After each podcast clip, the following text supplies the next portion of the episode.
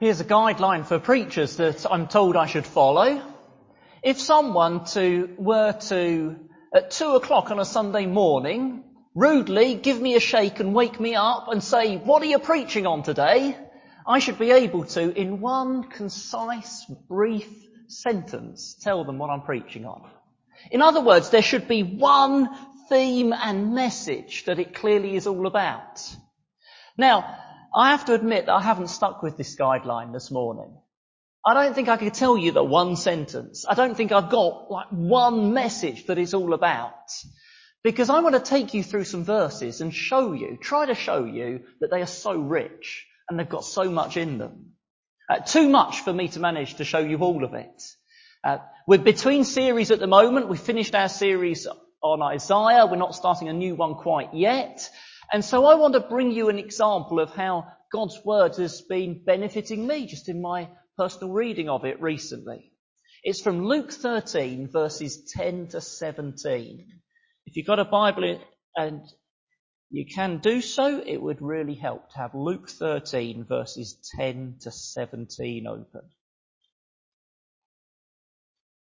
Now before we get into this, it's worth bearing this in mind. From the mid 19th century to the mid 20th century, it used to be claimed that Christian beliefs about Jesus had evolved over many, many years. And the New Testament, as we know it, had evolved over many, many years. Gradually over time. So, so that belief in Jesus being God become man, and the New Testament as we have it today, so they claimed, didn't come about till at least 200 years later. 200 years after the time they claimed Jesus was around. Well, now it's recognized by people who study this, even by non-Christians who study this, that that's just not what happens. The evidence is clear that the New Testament as we have it today was written within a few decades of the time of Jesus. And within a couple of decades of the time of Jesus, there were plenty of people around who believed he was God become man who died for sinners and rose from the dead. These things weren't put together evolving over a couple of centuries. No, it's more like people came to them quickly, at least within a couple of decades. Why am I mentioning this? Because it means if, as we look at Luke, we find here is an amazing piece of writing about an amazing person. We have to ask, how did this come about? It wasn't cleverly devised by the church 200 years later saying, look, we can tie all this together and make it look good.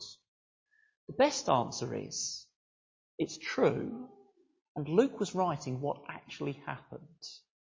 God guided him to write God's amazing message, and Jesus is the most amazing man who ever lived because he is God become man to die for sinners and rise again.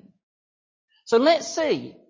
Is this an amazing piece of writing about an amazing person? Let's get into Luke chapter 13. And we start with a disabled woman in verse 10 to 11. A disabled woman. Now, uh, uh, Philip read to us a miracle, so let's think about miracles. Why did Jesus do them? Why are they there in the Bible? It's, it's not to tell us that miracles are normal, expect miracles. That's not why they're there. They are there as pictures of salvation. Miracles picture something of Jesus saving sinners. I wonder if you can think of some examples. Think of examples of miracles and how they picture salvation. Raising Lazarus, that might be one you think of. That pictures Jesus has the power to call dead people to new life and give them a new life. Think of those times when Jesus touched the leper and made them clean. That Jesus, he goes to unclean people and he's not afraid to touch the untouchable and he has power to make them clean. And we could go on through all sorts of miracles. The, the water turned to wine, the calming of the storm. And if we think about it, see a picture of salvation. Well, what about this miracle in front of us? What does this woman picture? Well, what was she like? Have a look at verse 11. What was she like? She was bent over and she could not stand up straight. Now, obviously, that would make life difficult, wouldn't it? Being bent over and not able to stand up straight. That would be painful and awkward in many ways, but it's more than a physical condition. It's actually a spiritual picture. Children, think of cats and dogs and horses and most animals. How do they get around? Well, on all fours, aren't they? Bent over on all fours. What about apes? I know most of the time they're swinging in the trees, but when they're down on the ground, what do they like? Bent over, dragging their knuckles on the ground, aren't they? Humans are different. Upright. I must now try to stand upright. It's not just a physical fact, it's a sign of human dignity. An expression of human dignity as God's representative, His image on earth, to rule over the other creatures. And it's been spoilt in this woman. She's lost that dignity. She looks pitiful. But it's also a picture of something else. Being bent over pictures something else. Children, imagine that 200 years ago, you saw a group of people chained together and they're bent over, their backs are bent by a heavy burden that they're carrying. Can you guess who you're seeing? You're seeing a group of slaves. The bent back is a picture of slavery. And Jesus refers to this woman being bound, being enslaved. And in fact, later on in verse 16, he says she needs to be released from this slavery she's had for 18 years. So when we read in verse 11, she was crippled by a spirit, it isn't saying all illness is demonic activity. I hope no one here says that. That's going well beyond the Bible. It's contrary to the Bible to say any illness or any trouble we have is demonic activity. No, certainly not. Her disability is a picture teaching us about the spiritual state of all of us before Jesus saves us. We've been made God's representatives in His world. But that's got spoilt and we're not doing it properly before Jesus saves us. The dignity of the image of God has got broken. Few people have bent backs physically. Some do, but thankfully few. But many are bent down under a slavery to sin that they can't, they can't mend themselves. Bent down under a burden of proving themselves or finding the thing that's going to give them peace and fulfillment in life. Bent down under a feeling of guilt that they can't throw off. So is this woman a picture of you. Let's move on from a disabled woman to secondly, a man who'll lift her up. And he's in verse 12 and 13. She goes to the uh, synagogue because it's the Sabbath day. It's the place of worship where God's word is read. What will be there for her that day? What word of help will she receive? Well, here's a word of help, verse 12. When Jesus saw her, he called her forward and said to her, Woman, you are set free from your infirmity.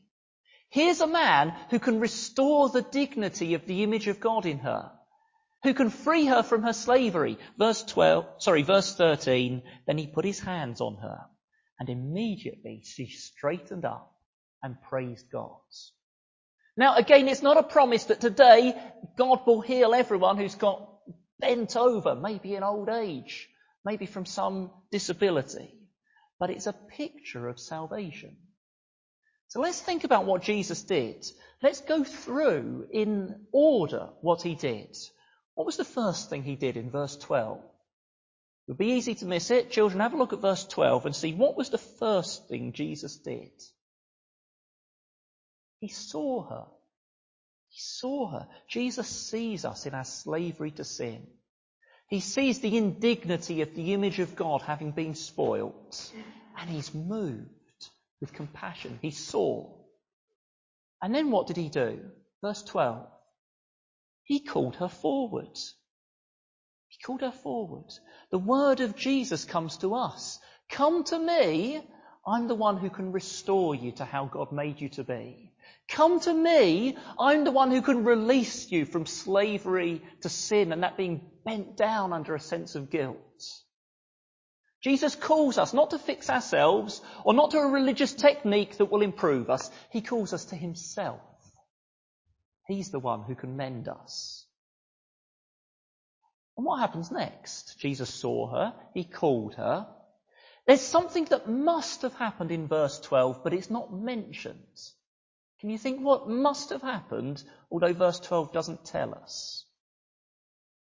Jesus calls her forward. Then he's going to say something to her, but, but there must have been something in between. Surely she must have come forward, mustn't she? And he speaks to her. She must have come forward. Now, if I called you to the front now, think of this. I named you and said, come on, come, to, come up to the front here. How would you be feeling? Would your heart be starting to beat a little faster? You'd be thinking, does he really mean me? Why does he want me to come to the front? What's he going to do? In front of all these people? You know, even if you're not a particularly shy people, it tends to make your heart beat a little faster, doesn't it? For her to come forward, think of it shuffling, painfully bent over, in front of everyone. What does it show? Shows she must have had a sense of need to do it. And she must have had some sort of faith in Jesus that this man is going to do something that will make it worth the embarrassment of coming forward, shuffling forward, bent over in front of everyone. He must have a good reason. Am I describing you? Do you see the spiritual picture? Having the humility, the sense of need, and the faith to come to Jesus. And then what does Jesus do? Verse 12. He gives her good news. Woman, you are set free from your infirmity. He gives her good news. He's setting her free. The good news of Jesus is words that are good, but more than words. Verse 13, he touches her. You know, salvation isn't just us making a decision. It isn't just us being persuaded and coming to a belief. It, it, it, it does need that. It is that. But it requires more than that. It requires Jesus to actually change us. he's a physical man in heaven. He at this moment can't physically touch us. But his Holy Spirit, by his Holy Spirit, he reaches into our lives and he changes our hearts. And so what happens next? Verse 13. She is changed. Immediately she straightens up. See, salvation is, is so much more than just having a ticket to heaven. Or just having your sins are forgiven and the guilt is gone. They're wonderful, but it's so much more. It is God changing us. It's Jesus lifting us up out of our sin, mending the image of God in us, giving us the power to say no to sin. And then what happens? Can you see there's one more stage in verse 13? There's something happens next. This time it isn't Jesus doing it, although he certainly caused it. She praises God. Of course she praises God. Of course she does. No surprise, is it? She's standing upright. She's been released from what enslaved her for 18 years. Of course she's praising God. And you? Has Jesus reached into your life? Has he lifted you up? Has He released you from what enslaved you ever since conception? Of course you'll praise God. Of course. If there's anyone here and you're not a Christian, and Jesus hasn't yet done this for you, do you see that this is good news? Do you see that this is worth having? Do you see that Jesus hasn't here told us, the Bible hasn't here told us, a technique or a method for improving yourself, for sorting yourself out? It's told you about a person, and it said, He is the one you need. Trust Him. Ask Him. Pray and ask, Lord Jesus, I'm bent down by my sin and I can't put myself right. Please will you mend me? Children, that's a pretty simple prayer, isn't it? I'm not meaning you have to memorize all those words and get it exactly right. But you could pray a simple prayer like that, couldn't you? Jesus, I'm, I'm bent down by my sin. It gets to me. And I can't sort it out myself. Please will you mend me? Jesus answers prayers like that. He loves to do so. I know that not just because of what he did for this woman, but because of where he was going in Luke 13. This section of Luke is all a journey, and he's all going somewhere. And you'll see where in verse 22. He's on his way, verse 22 says, to Jerusalem. And he's on his way to the cross to die there for broken people. That's why I know he loves to answer prayers like that one I've just told you. Now, we need to move on next to a much less pleasant character. He's in verse 14. We move on now to an indignant man. An indignant man. Children, imagine at school, you're sitting there minding your own business, doing your work in your lesson at school, and the boy next to you slaps you on the back of the head. And it makes a loud noise. And the teacher looks at you and says, right, you, no golden time for you this week. And you say, but, but, but, but, it was him. Said, right, no golden time next week either. Now how do you feel? How do you feel, children? He slapped you on the back of the head and you're the one in trouble. How you feel, I would imagine, can be described by the word indignant. Indignant. Because indignant means angry that something wrong has happened. Angry that something's happened that is really wrong. It's just not fair. Well, here's a man in verse 14 who's indignant because Jesus has healed someone. Why is he indignant? Is it because he has a right concern for God's law? Jesus healed on the Sabbath day. And the fourth commandment says, keep the Sabbath day holy. And Jesus, yeah, you're breaking that law, so I'm rightly indignant. No, it's not that really. He thinks it is. He pretends it is, but it's not that. You see, the Sabbath was a day for doing good and honouring God. You may know the Ten Commandments are in Exodus 20, but they're also in Deuteronomy 5. And in Deuteronomy 5 it says the Sabbath is a day for remembering how God releases slaves. And even then in Leviticus 26 says, and it reminds you, Israelites, how God released you from slavery so you could stand upright. That's significant. You see, this synagogue ruler had lost sight of what the Sabbath was all about and what the synagogue was all about. Why really was he indignant? The real reason is because he was the synagogue ruler and he wanted to keep control and he wanted things done his way and he didn't want anything undermining, doing down his status. And he wanted things kept comfortable for him. It's so selfish, but it's also such a pity. Such a pity. Because if he'd let go of his agenda and get on board with God's agenda of mending broken people, he'd find there's so much joy in that. That's one of the themes, by the way, of Luke's Gospel. You might think of chapter 15. It's all about there's joy of getting involved in God's agenda of mending broken people. What about us? What about you? Like the synagogue ruler in any way?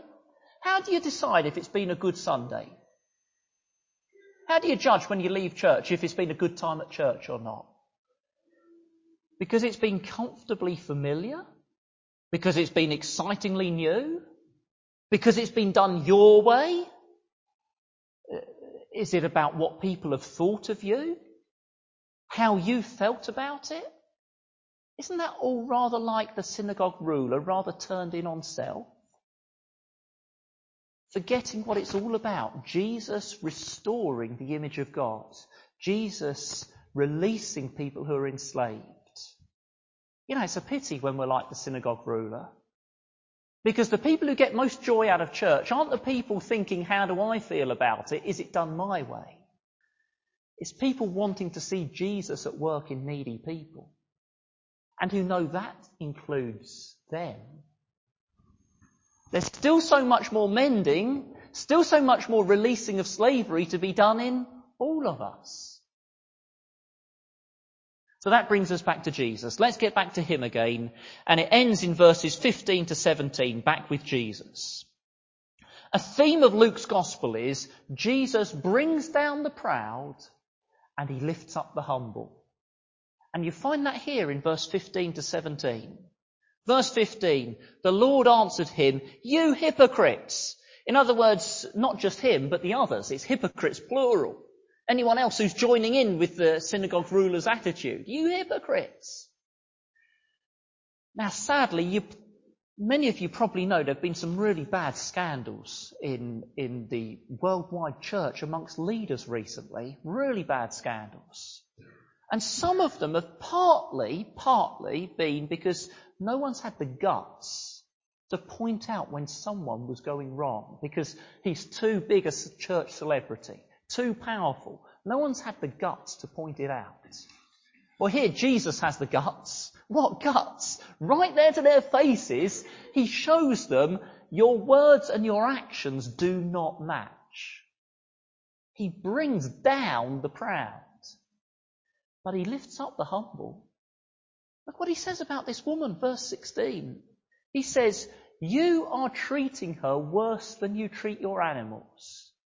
And she may have looked pitiful, bent over like that, but she's no animal. No, she's a human in the image of God. And more than that, she's a daughter of Abraham. She's in God's family. You see her, him lifting up the humble. So lovely. You may not have the status symbols our society looks for. You may not have a string of letters after your name. You may not have a glittering career. I don't know what other things you might not have that you feel like, I don't have those things, the things that make people look up to others. But if you've gone to Jesus with your need humbly, He commends you and He loves to lift up the humble. He's still doing it in verse 17. It ends with, He humiliates the proud. That's a strong word. He, he really brings them down, humiliates them. But He also brings joy. Verse 17, the people were delighted with all the wonderful things He was doing. All of this is a scale model demonstration. When I was a pupil at school, a little model of a building appeared at the school. Just a little model, didn't look anything special, but it was an architect's model. And a few years later, a great big new technology block was built. It was like the little model, but much bigger and much better. And what we have here is like a little model of something bigger and better.